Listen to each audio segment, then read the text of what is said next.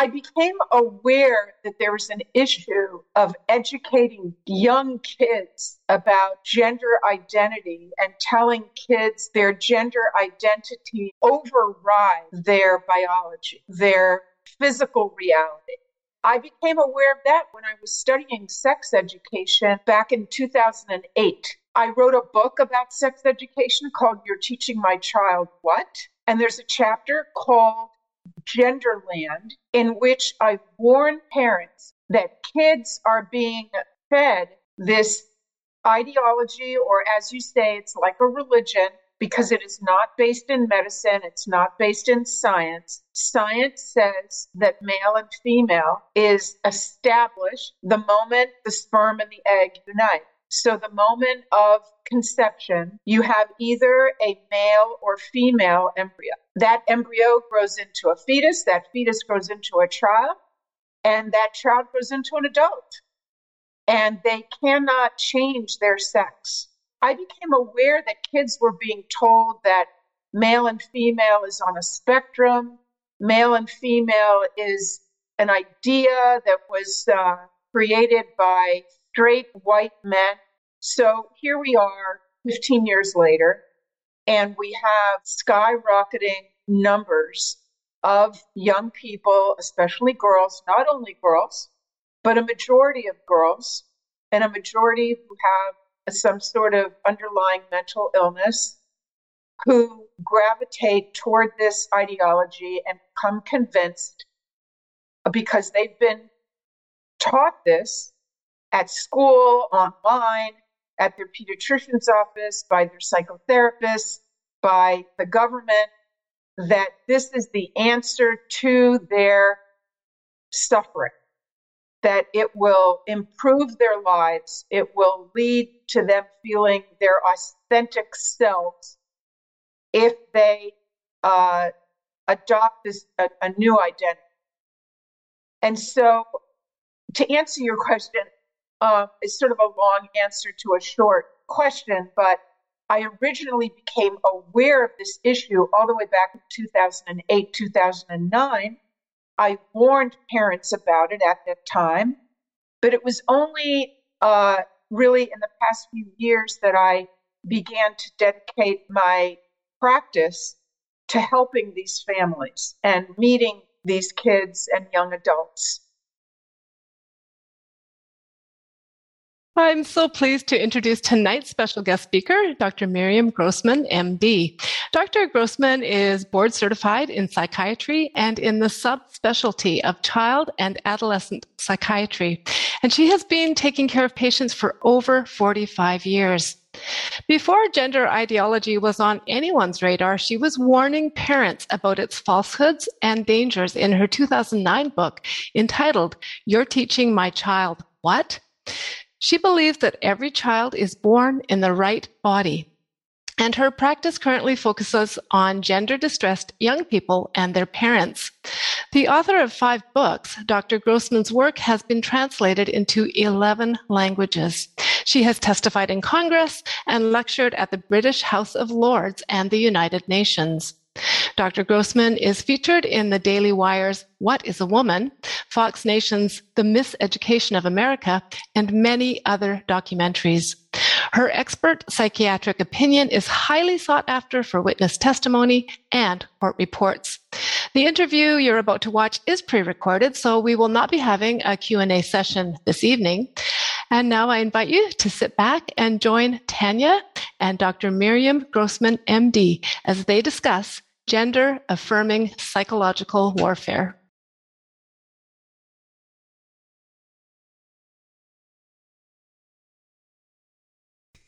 Well, thank you so much, Heather. Dr. Grossman, it is just so good to have you on the show. I feel honored to have you here. I've been following you for a while. I admire the work that you're doing and the tenacity that you have in speaking out and bringing awareness. And uh, it is a really critical issue. And then I just wanted to add that your professionalism in, in, in your experience in addressing the transgender agenda from a psychiatric perspective is essential to undoing this, I believe.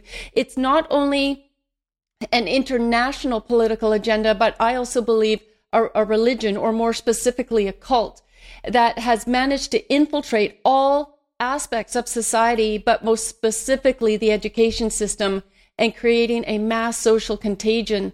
This is a targeted attack against our children, indoctrinating, grooming, and sexualizing them and uh, leading to uh, gender affirming care, so they call it. And so this is where I'm just so grateful to have you on the show so that we can do a bit of a deep dive into all of uh, you know the work that you're doing and maybe shine a greater light for our viewers and parents who still think it's okay to be sending their school their kids to school every day as well so welcome to the show well thank you tanya i'm very very happy to be here with you today all right. And I know that was quite a bit of an unpacking that uh, as we get into this. So I guess I, I'm going to start by asking you uh, what was it that got you started in, in, first of all, how long have you been in child and adolescent care? And then where was there a shift to specifically addressing this uh, trans uh, social contagion that we're experiencing worldwide? Well, I've been a child and adolescent psychiatrist for a very, very long time. My goodness. I think it's almost 40, could be 40 years. it's a long time. Well, it just also bodes it bodes to how much experience you have. You know, like when you speak, people should be listening. okay. And then where was the shift that specifically, when was the time that you began to really focus on, on this? Well, I became aware that there was an issue of educating kids, young kids, about what's called gender identity and telling kids that their gender identities override their biology, override, you know, their physical reality. And I became aware of that when I was studying sex education back in 2008. So, about 15, 16 years ago, um, I wrote a book about sex education called You're Teaching My Child What? And there's one chapter there. That book came out in 2009. And there's a chapter called Genderland, in which I warn parents that kids are being fed this ideology, or as you say, it's like a religion, because it is not based in medicine, it's not based in science. Science says that male and female is established the moment the sperm and the egg unite. So, the moment of conception, you have either a male or female embryo. That embryo grows into a fetus, that fetus grows into a child, and that child grows into an adult. And they cannot change their sex. So I became aware that kids were being told that male and female is on a spectrum, male and female is an idea that was uh, created by uh, straight white men and uh, that they may not be girls or boys. They may be both or either or neither. And I was very alarmed as a child psychiatrist. And so I wrote that particular chapter in that book. Uh, I warned parents that this will be uh, catastrophic for children to be taught this and to be led to believe that they may not be the sex that uh, they were raised or that their body tells them they are. And uh, it gives me no pleasure, Tanya, to say that I, I was right. I was correct when I said that this is going to be a disaster. So here we are 15 years later, and we have skyrocketing, as everybody knows, skyrocketing numbers of young people, especially girls, not only girls, but a majority of girls and a majority who have some sort of underlying mental illness who gravitate toward this ideology and become convinced because they've been taught this at school, online, at their pediatrician's office, by their psychotherapist, by the government, that this is the answer to their suffering, that it will improve their lives, it will lead to them feeling their authentic selves if they uh, adopt this a, a new identity. And so, to answer your question, uh, it's sort of a long answer to a short question, but I originally became aware of this issue all the way back in 2008, 2009. I warned parents about it at that time, but it was only uh, really in the past few years that I began to dedicate my practice to helping these families and meeting these kids and young adults and uh, getting to know them and guiding them through it. So that's the long answer to your short question. Right. And um, yeah, I appreciate that background. Um, I myself became aware of this back in late 2016 and in 2017 began to take uh, significant steps in trying to warn the public and parents and help people become aware of it. It had, of course, uh, started with the sexual orientation and gender identity within the school systems, which is the comprehensive sexuality education at the level of the UN. And they have dictated that all member nations need to implement the CSE program. It's called SOGI 123 in BC and Alberta, WinSexEd in Ontario. They probably got different names throughout the United States as they mask this I'm just going to share from our website. If uh, individuals want to find this information, it'll be under current issues. You'll see political LGBTQ and it'll bring you to this page. And I had a whistleblower uh, last year provide me a uh, BC education resource, which was called the BC SOGI Toolkit for Teachers. And within there, I'm just going to go to the page. If you click on it, this is the resource, but it, it goes down in detail of showing it's K to six how they are indoctrinating, sexualizing, and grooming our children within the education system. So when I get a 911 call from one of our chapters nationwide, and this is what Action for Canada looks like nationwide, our chapters are hearing from parents who says, my daughter just came home, she's 14, and she wants me to call her Joe. And then I say, you know what, before we have a further further conversation, please watch this video and read this report and understand what your child has been going through since kindergarten, and this will make a lot of sense to you. And so, when we're talking about indoctrination, when we're using this language of grooming, uh, this is exactly what they're doing. And this is a 911 call. Do whatever you can to remove your children from the government funded education system, homeschool, get into a church that is collectively where parents are coming to get together and educating their children. This is a 911 call.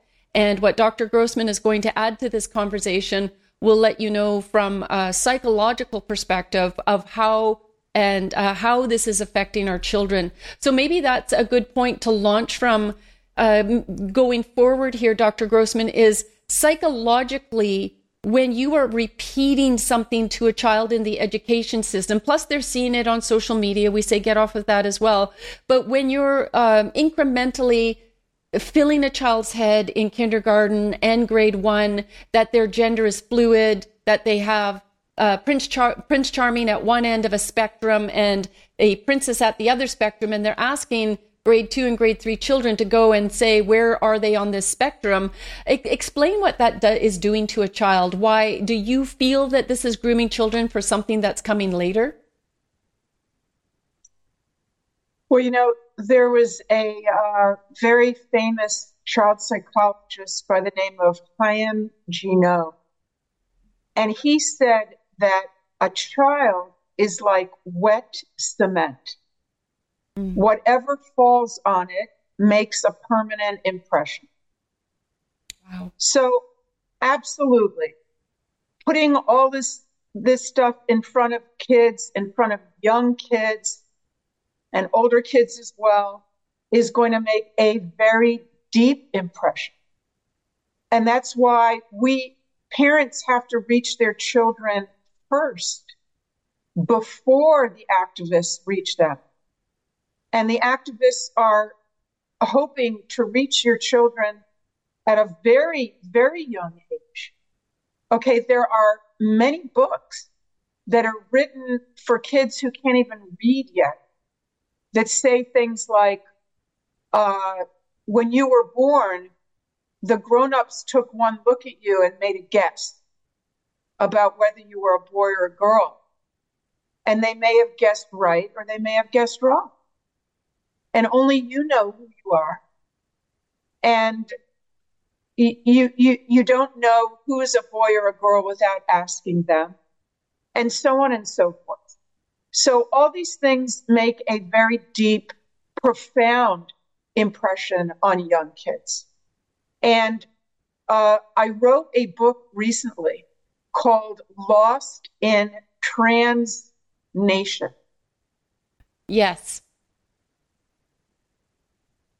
Lost in Trans Nation, two separate words, a child psychiatrist's guide out of madness. That book just came out last summer, the summer of 2023. Now, this is a book that every family must have. That's good to It's a book. It's a book that will educate regular mothers and fathers, moms and dads. You do not need a PhD to read this book. It's not a book for psychiatrists and psychologists. It's a book for moms and dads. And I put my heart and soul into this book because of what I am seeing in my office, which is loving and devoted families that are being uh, uh, side sideswiped by this announcement, a sudden announcement by their child that they are the opposite sex. They want to be called by a different name, different pronouns. They want hormones and so on and so forth. And the the parents are uniformly just shocked out of the blue. The announcement to them came from out of the blue, from the moon. And uh, they don't know how to respond. Their initial response usually is just one of support and yes, you know, darling, we'll we'll go along with it. And you know, you can see we'll make an appointment with a gender therapist. And they go into the gender therapist, and to their shock, the gender therapist says, Well, yes, uh, this is real you have to listen to your child. You have to put your child in the driver's seat. Only your child knows who she is or who he is, even if your child is five years old. And you must honor that new identity, use the new name, the new pronouns, and let your child express themselves in the way they want, and so on. And when it becomes time, if your child is requesting puberty blockers, well, then here's a referral for puberty blockers. And they get placed onto an assembly line toward medical interventions that are, as I explain in the book, experimental and dangerous. These medical interventions that are being used on minors in Canada and in the United States, in many countries, are no longer being are no longer available. Sweden, Norway, Finland, uh, Britain, uh, and, and other countries in Europe have all uh, done careful research and analysis of the of the data. And they have concluded uniformly that there is insufficient evidence of long term benefit for these kids, but there is evidence of serious harm. Serious harm meaning, for example, permanent changes to the voice, to, uh, uh, to you know, hormones well, let's let's start with the blockers. I mean, this is a very big discussion, Tanya, that we will not have time for.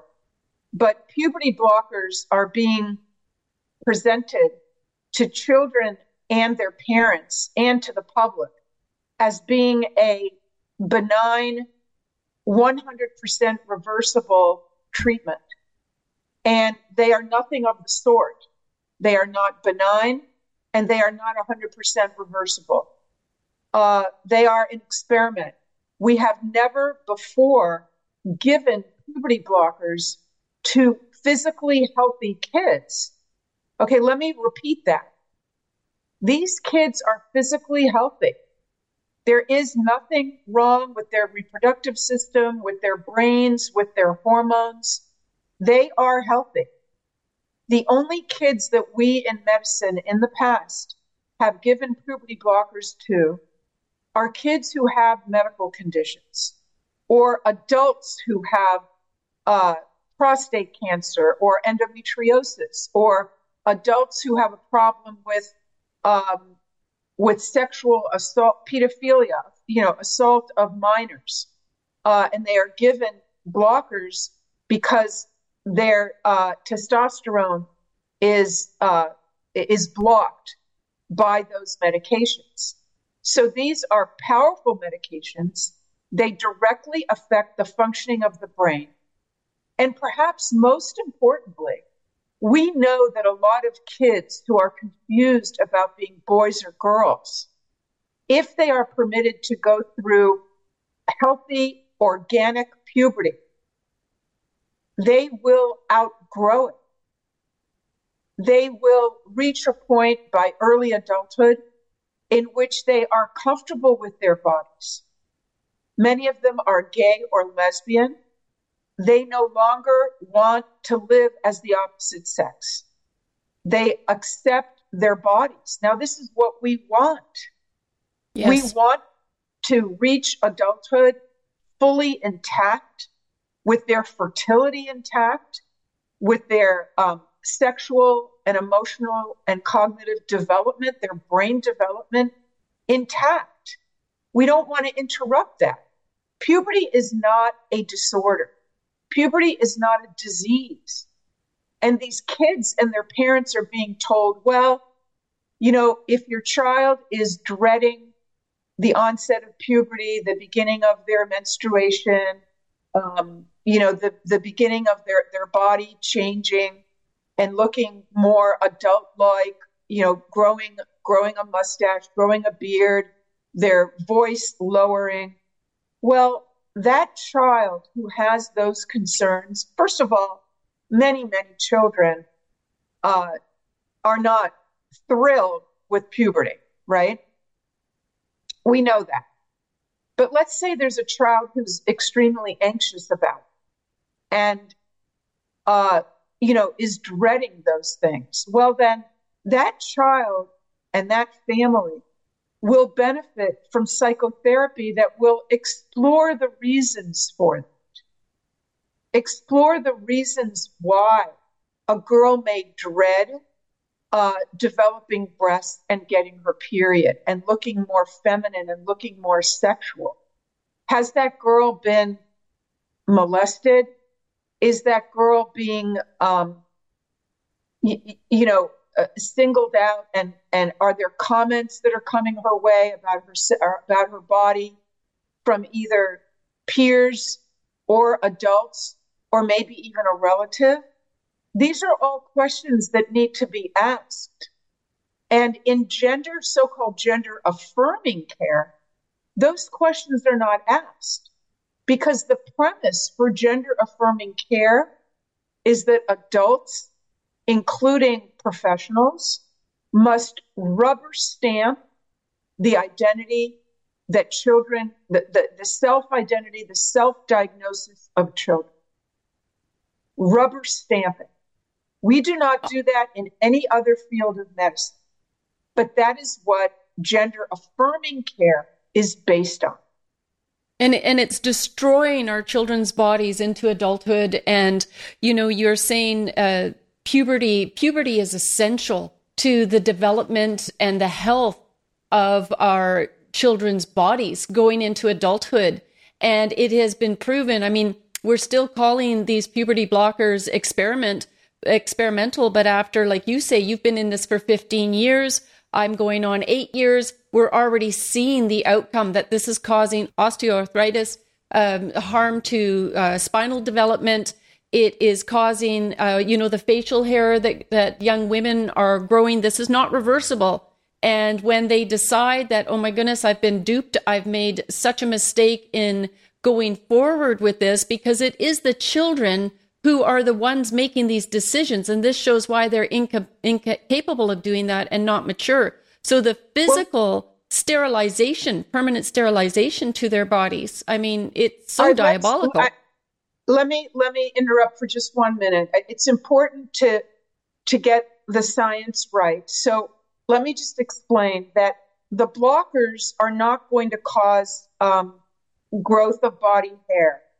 Um, the blockers no the hormones not, right right it's it's the it's the a girl who takes testosterone after the blockers will uh, grow you know facial hair and body hair and her voice will drop.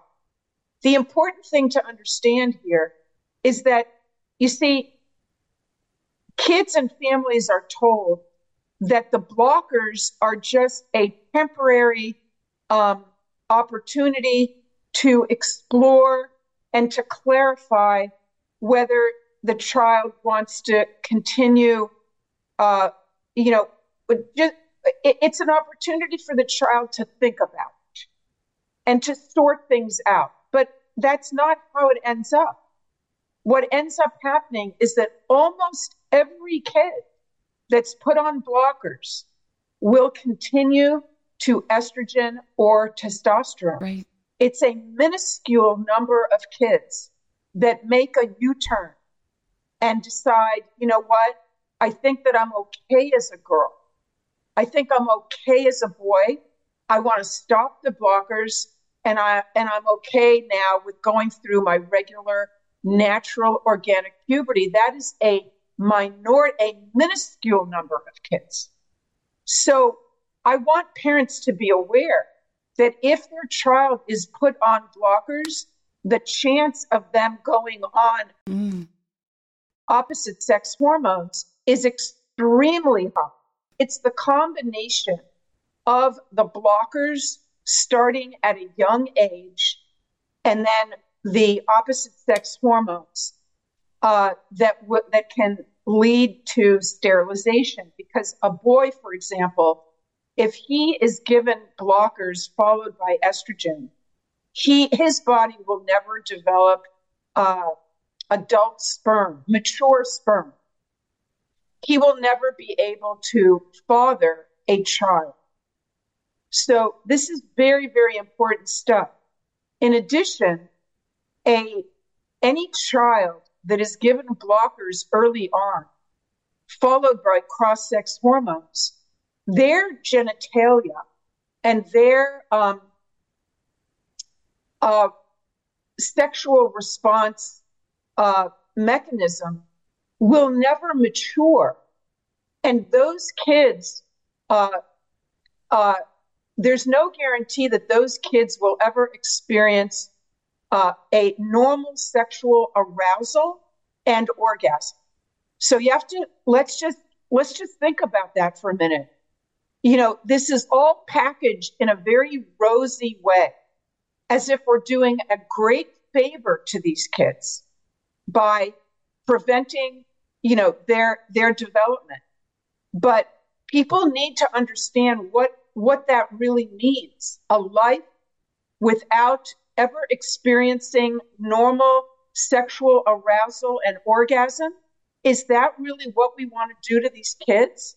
Do we want them to later wake up in five or 10 years and realize that their bodies are not what they're meant to be? Their bodies are not like their peers. Their peers are out and finding lifelong partners, getting married, having children, having fulfill, fulfilling uh, sexual lives, and they're incapable of that. It's and and if I'm not mistaken, is it 90% or 95% of kids that do question their sexuality, their gender, or are going through, like you say, many of the kids prior to the indoctrination and the grooming, if they were questioning, you know, puberty, if they were struggling with that, it was most likely due to some sort of abuse or psychological issue. And any otherwise, kids, 90 or 95% of them, if left alone, would naturally embrace their the sex that they were born. Okay, let me let me clarify. Yes. Okay. So you see, before about 10 years ago, we did not have these vast numbers of kids. We had very, very few you, young kids who had this issue of gender dysphoria, unhappiness with being a boy or girl. It was a rare, rare situation. I explain in my book. Now, those kids didn't have the opportunity because we weren't doing this to kids. We weren't making sex reassignment available to minors until recently. So we do have many studies um, of those kids who before before the skyrocketing, you know, tsunami of cases, they were followed. And yes, a great number of them, depending on the study, between 60 and like 98% of these kids, if left alone, and they, I mean, given support, the families given support, they eventually outgrew it. Vast numbers of them. Okay, those are the kids who who were in this older group. They were not teenagers. They were kids like I don't know if you know who um, Jazz Jennings is. Yes. Jazz Jennings presented, you know, to her parents, his parents at the age of three, four years old, insisting that he's a girl. This is not the same group of kids that we are looking at now. The group that we are looking at now, who are being given the blockers and the cross sex hormones and the surgeries, these are kids who never had, most of them, any discomfort with being boys or girls. And we do not have long term studies of, of that. Right. And it's a new phenomenon.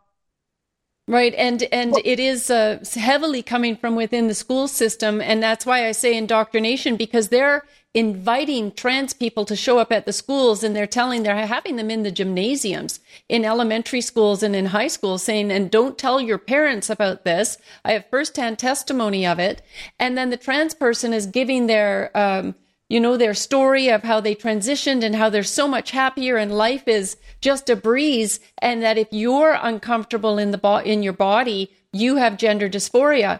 So now kids are self-identifying as being uh, gender dysphoric, self-identifying. And when I used the term social contagion earlier on, it was like emo back in the day where kids wanted to paint their nails black and their hair. And, you know, kids are going to have that rebellious spirit inside and try things that are new. And it happens to be what's ever trending. But this hasn't just been trending because emo wasn't being taught. It wasn't part of the education system, but gender dysphoria is. They're training our kids up to embrace this ideology. And if you don't, and certainly if your parents don't, then you are no longer a safe person. And there's a lot of pressure well, on our kids. Correct. Correct. There is huge pressure. And what you said a moment ago about the gender, about the kids being told if you're not comfortable in your bodies, then you're transgender, it's much, much more than that, actually, Tanya, because kids are told just if you're, you know, if you have trouble making friends, if you don't fit in, if you feel different, if you feel really anxious, it's really almost anything could mean that you're transgender. Okay. And they are led to believe that this is going to be the solution. And they go online, or you're right, at school, they, they might, you know, the school brings in people for speakers and, uh, you know, to, to the, to different clubs and so on. And the teachers themselves may be activists and school counselors, guidance counselors may be activists. And these unfortunate, vulnerable kids who want more than anything to have a peer group, to fit in, to feel good about themselves. And they see how their peers, when they come out as non binary or transgender, they are love bombed and they are celebrated as being so brave and so courageous and so wonderful. So, of yeah. course, it's uh, very seductive Well, and they've got the clubs at school, gay straight alliances, the GSA, and now they're changing the names of those uh, clubs. The Happy Club, come join us in uh, elementary school. Hey, if you're, um, you know, non-binary, straight, LGBTQ, come join us for this club. They talk about allyship and that uh, parents are not allies, of course, because in the situations, and I'm, I'm obviously you see this on a daily basis, but uh, for myself, I'm dealing with parents whose daughters are coming home at 14 saying, My name is Joe. They're saying, I don't understand this. What's happened to my child? Then they're learning that they were taught this unscientific ideology in school. They're embracing it. And this one 14 year old girl, she's sitting on the fence about it kind of with that peer pressure, it was kind of cool. Now she's saying she's a good student and she doesn't want to be involved in it, but she says, if I don't, I'm going to get bullied and she won't be in that so called in group. And uh, this is, you know, part of that problem of, um, of why I'm also calling this a, a cult in the sense that this is what cults do. They create this uh, space, this safe space and anybody outside of that space is not safe and you need to question them except for when you step outside of that space and then you know they have no support whatsoever well tanya tanya listen um, yes you're right I, I hear this you know 24 6 and i've met with i've talked to many many families my book is essential reading i, I, I don't know how else to put it is this the Trans Nation you're referring? Because you've written five books. We're talking about Trans Nation. Lost in Trans Nation. Now you don't have to read it; you can listen to it. Okay, I narrated it. It's an audio book, and it is just packed with critical information that parents need so that they won't one day end up in my office or in the office of you know, other therapists, there's a few of us now who, well, more than a few, but who are, you know, explore these things and we're not promoting uh, gender affirmation in any sense of it. But you need to get on top of it now when your children are still young um, so that you know how to handle it, so that you can understand where it's coming from and you have the tools. You can go to your school and you I mean, I have an appendix about how to deal with schools, about how to deal with child protective Excellent. services. I know how different things are in Canada, but I'm sure to a certain degree it's going to apply to Canadian families as well. I have an entire um, appendix written by an expert in uh, getting your child's internet use under control. You must, if you're going to give your kids a smartphone, you sure as heck better be in control and know what your child is, who your child is talking to, and where your child is going on the internet. Because the internet, uh, uh, you know, if you don't reach your child first and protect your child, I promise you, there are activists that are waiting eagerly to recruit your child into this religion. And all day I am meeting with parents. I met today with a with parents of an adult child. Uh, and and they they missed it and they didn't realize that she was getting into this years ago online and watching all the YouTube videos and you know meeting meeting groomers in places that you would not expect on websites that you would not expect. Don't be naive. It's, this is perfect because I was just going to ask you what advice would you give to parents, parents that are coming in your office, but more than that, to parents in advance of, in order to um, help them in the best ways possible to avoid this. And one thing I learned recently is that the iPhones with AI, if a child is looking at the phone, the uh, AI picks up that it's a child's face. They could be looking at porn, and as soon as an adult looks at it, it disappears. So, do you even want your child to have a phone? Get them a flip phone. Get them a flip phone. If you need that communication because they're in school, that would be the safest thing. It's not good for kids to be on social media, TikTok, and these, uh, what Dr. Grossman is talking about in the background there is they have paid individuals who are on there luring your children in with this information and uh, so many kids have have um, gone the way of transgenderism because of social media A mass amount of them, of course, have been going towards this in the education system. And many years ago, I believe in Canada prior to this, first of all, we, I think we can agree there's no such thing as a trans child. No child, nobody can transition from one sex to another. This is biological. It's set in your DNA. This is the way God created you. He doesn't make mistakes. And if you're on the fence, if you're fighting with this, if you've been lured into this, I want to make it very clear. God loves you. God loves you and you can move from this and you can find healing, but you need to reach out and get help. And uh, so we're going to be making Dr. Grossman's uh, videos and all of the information available. It's available in the weekly call to action we've sent out. It's going to be available in the description. And so just back to you uh, here, Dr. Grossman, is there anything more advice? Because there's going to be parents watching this who are watching this program today to say, I'm so desperate. My daughter came home. She's locking herself in the room for hours. I can't get through to her. How do I get her out of this cult? What are the first steps that I can take? Okay. Well, there's a lot of help out there. Uh, my website is filled with all sorts of resources and videos and articles that people can read. My website is Miriam, M I R I A M, Grossman, G R O S S M A N, yeah, M D dot com. Now, please. So go to my website. You could spend a lot of time there, and there are just terrific, terrific resources. Now, aside from the website, and of course, the information in my book, no parent should be doing this alone. Okay, that is one of the most difficult parts of this that parents feel so isolated. They may not have support from their relatives, their friends, that, you know, the school, the therapist, uh, they may feel completely isolated. And there's no reason for that because thank God, parents in the past few years on a grassroots level have really organized. They are extremely well organized. There are many support groups that you can join and you can join anonymously. You don't have to use your name if you don't want to. Um, and these these are Facebook groups that are vetted.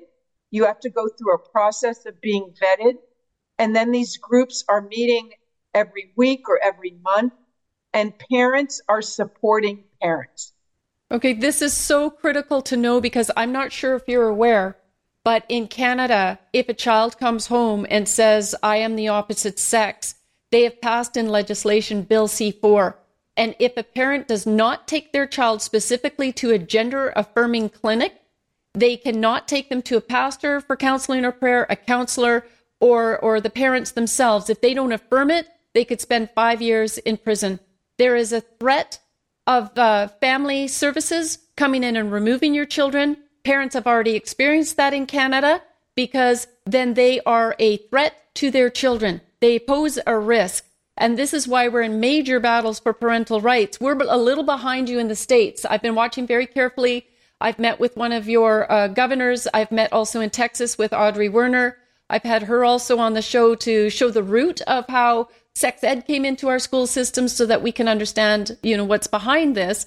But uh, yeah, we got a tough go here in Canada, and we finally have premiers after a lot of pressure. Action for Canada did a lot of work to get SOGI overturned in Saskatchewan. We're doing further work there as the LGBTQ radical activists are trying to tear down and uh, remove parental rights. The NDP government in BC, which is one of the worst provinces in all of Canada, within their uh, Minister of Education, uh, uh, it's like a thousand pages long. It specifically says in there, they didn't achieve it completely, but by 2023, to have full control of children. And, and so to know that they can go to a support group online is gold for us. Yes, yes, definitely. You must do that. Aren't things better in Alberta? I thought that the uh, I, I, thought it's, that there was. Re- Okay, so uh, last year in around June, New Brunswick was the first one to pass a parent policy. But th- this is one of the things that I get, I, I give them credit for it, but they're saying for children at the age of 16 and under, they cannot be pronounced at, uh, repronounced at school. They cannot be called by another name. Parents need to be fully involved in the education, unless it's a child you know, that needs to receive counseling, etc., as to what kind of care that child should be, but the parent should be involved.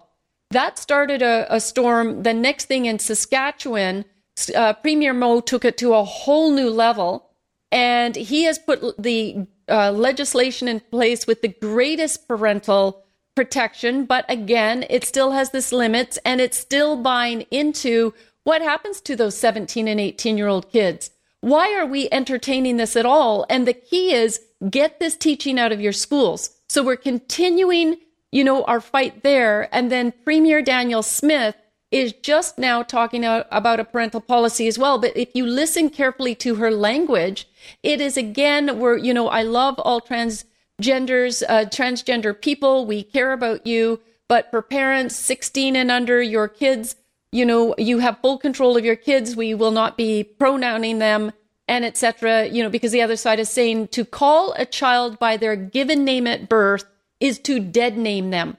That's what the LGBTQ say, and that's what they're fighting for. You are a threat to a child that dead names them by calling them their God given name that you provided okay. them at birth. Yes, yes, of yes. course I understand that. Again, yeah. I, I, you know, uh, I do address many, many of these issues in my book, Lost in Trans Nation. Um, uh, people who read it, parents who read it, are extremely grateful. They feel that they, for the first time in their lives, have a grasp of where all this came from, what it's about, and what to do. I'm not saying it's easy, it's extremely difficult. You know, Tanya, you're probably not aware that I actually spoke in Toronto. I think it was about, it might have been about 10 years ago, because when they were trying to uh, introduce the new uh, sex education there, um, it was an incredible event in Toronto. There were over a thousand people on a weeknight. It was standing room only. It was one of the most amazing events that I've ever been to. Um, so you know I, I i did go to canada a number of times. I know i know what you're fighting there. It is absolutely awful. It's it's a it's really like a, a, an intellectual and emotional assault on your kids. Um, and it's an it, it's a, it's a war on kids and on families uh, you know we we have it as well here, obviously, but I do believe it's worse up, up there. It is. And uh, speaking of, that was uh, Kathleen Wynne was the premier at the time. Yes. And she, right. right. And she brought on Ben Levin to implement it. And Ben yes. Levin, a couple of years ago, was arrested uh, yes. for being a predator and sexual per- child sexual pornography. He went to jail. That was, yeah, that was exactly when I spoke. Right around that time that all that was happening. And then she lost the election, correct? Yes, and Doug Ford came in saying that he was going to turn it over and he's done nothing about it. But we have teams on the ground and there's other really good parent groups in Ontario. And so we're making headway because Ontario has alluded to the fact that they are going to put parental rights legislation in Canada as well. So uh, the US is making great headway in overturning this. Canada is beginning to. We see it in other countries, the UK. And uh, so I think that this reign of tyranny that has, uh, you know, that we have been subjected to, this vile attack against parental rights, the pa- families that are being torn apart by this, the heart wrench when you see we have had Sarah on the show, who's much like your Chloe in the United States. Sarah is becoming more central to uh, some things that uh, we're commencing here in Canada. Again, had her breast removed, is taking uh, treatments to remove her facial hair, concerned about the lowering of her voice, and on quite a journey, right? So she is an example to others. If you don't know about Chloe or Sarah, you can look them up on my website as well and hear their testimonies. If your daughter is facing this, because we need to turn this around and we'll do anything to help you to do that. So I know that you need to go. So let's uh, just talk about the open letter. Uh, Terenzio, would you please bring that up? And Dr. Grossman, would you please uh, explain to us what this is? And we would like our audience, I will have this in the description as well. Please take the time to sign this. Yes, it will really only take a moment and it is extremely important. Anyone can sign it. We have grandparents signing it, we have people signing it anonymously. And basically, what it is the American Psychiatric Association published a book called Gender Affirming Psychiatric Care. It came out at the end of last year. They claim that it is a textbook, an essential textbook. It is nothing of the sort. It is a radical uh, political manifesto. It claims, now this is supposed to be a medical book, right? It claims that, uh, that the man woman binary is mythical. It claims that there would be more gender diversity if not for European colonial influence. It says that so called cisgender people in power are uh, are are um uh I'm sorry, my the words are That's not okay. are oppressing oppressing young transgender non-binary uh, uh, individuals and so on and so forth. This is simply uh, woke uh, gobbledygook. It is not medical language. It is not psychiatric language uh, it would not be accepted in any other field of medicine because this is not about medicine. This is about a, uh, a, an ideology, a belief system, a dangerous belief system. And you're seeing there on your screen the thousands and thousands of individuals, many of them physicians. We have some of the uh, m- most expert uh, professionals in gender medicine who have signed it, along with many concerned citizens, teachers, therapists, grandparents, parents, and so on. So uh, we want there to be tens of thousands of signatures on this letter. We want to hold the American Psychiatric Association responsible and accountable for this book that is simply going to harm kids and families. It says this book is filled with medical misinformation. It says that, for example, puberty blockers are 100% reversible, that they simply give the child time to think. They say that cross sex hormones are safe. They say that there should be no obstacles whatsoever to these horrific uh, surgeries, removing breasts, removing normal genitalia. They say that even young people uh, with with serious mental illnesses such as autism, even even kids who may well adults, young adults, okay, who have psychosis. Psychosis means that you are not living in reality young adults uh, who may be actively suicidal should still be given these treatments. There should be no obstacles whatsoever. Okay, this is outrageous. This is not medicine. Uh, and it needs to stop because the body count is high and it's getting higher by the day. Please go to that link you can read the letter. You can, uh, if you agree with it, which I think that your listeners will, please sign and okay. protect children, protect your families. And I'm going to ask if you're Canadian, sign this letter because what happens down in the United States, it, it, it affects the rest of us. And this is uh, evil. It's pure evil. We have laws in Canada against mutilation. Like they're outright, you are not permitted to mutilate anybody's body.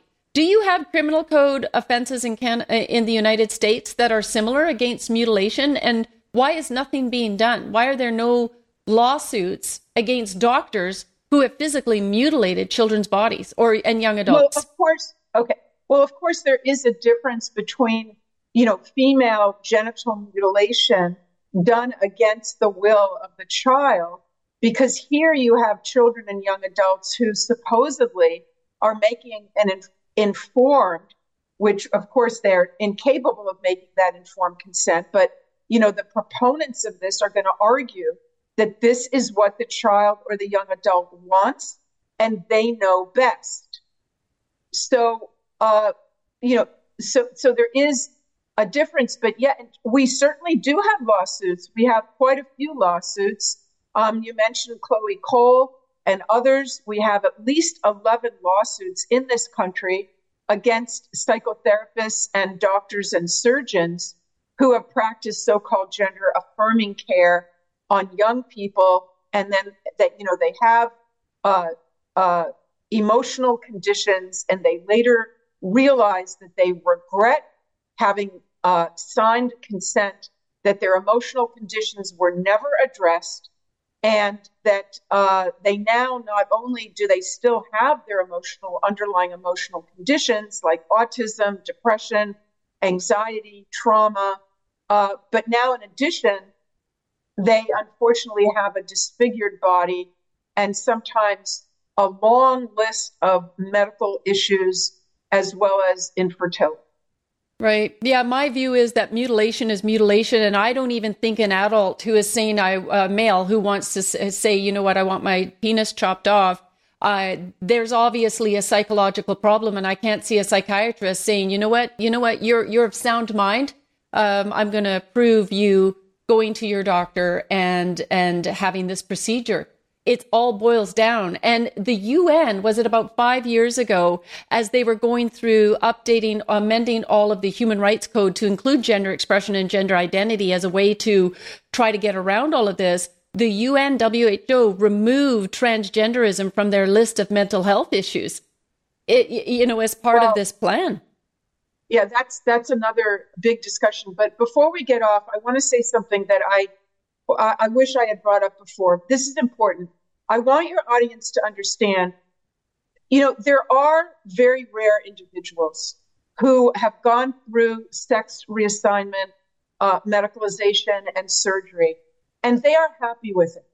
And they may have done it 20, 30 years ago and they say that it changed their lives in a positive way and that they don't regret it. I'm not denying that those people exist. They do exist.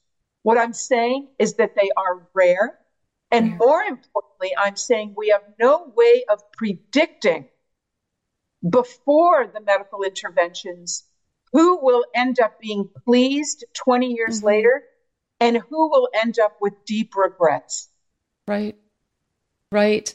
Yeah, and that's an essential part of this because, like I said, back when it was emo, you color your hair, you have a few extra nose piercings. That doesn't affect you into adulthood. It doesn't affect your childbearing years or your sexual life. But I'm telling you, this campaign right now is just uh, so evil. I always kind of say the devil's in the details on this one. And if we were to look at it on a truly spiritual realm, I mean, God created us and He created us perfectly. He had us planned in our mother's wombs and He doesn't make mistakes. And the devil hates creation. And if he can come in and destroy creation or try to create his own manifestation of creation, which is always, uh, you know, painful and destructive, uh, that's what I think is uh, very much part of what we're experiencing and witnessing today. So, Dr. Grossman, before we close off, is there anything else that you'd like to say that we missed? Any information that you would like our viewers to uh, receive from well, you to look up? You know, Tanya, well, you know, it's such a big subject, and that's why my book is over 300 pages long. So it's a complicated, complex subject. People and families, kids are complicated. Gender is complicated. So we've only just, you know, just kind of scratched the surface over here.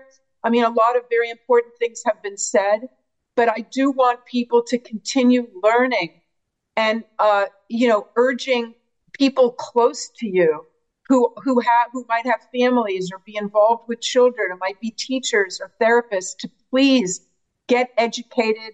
It's not, it's not what you're hearing elsewhere. It's not what your government is telling you, and it's not, unfortunately, what your pediatrician is telling you either, probably. So you need to look at what's being done by people like myself and others. I have a long list of resources and places for you, things for you to listen to and watch. And uh, there's nothing more important than our children and their futures. And that is exactly why we're all investing in this to get ourselves back on track. And so we are going to be promote, promote, promoting your book. I am so excited because prior to you and I coming on, I've got to be honest, I didn't know about all of these networks for parents. They're contacting our chapter leaders in Action for Canada all of the time and saying, How can you help me? What can I say to my child? And so now we've got this great resource from you, and I'm going to be promoting this all of the time because this is a gift to Canadians based on the fact that we're at high risk if publicly anyone finds out that parents are not supporting their children moving forward with gender dysphoria. So I'm very, very grateful for you being on the show tonight. I look forward to having you on again and just God bless you for the work that you're doing. Thank you so much. You're very welcome, Tanya. So, really, my pleasure to be here.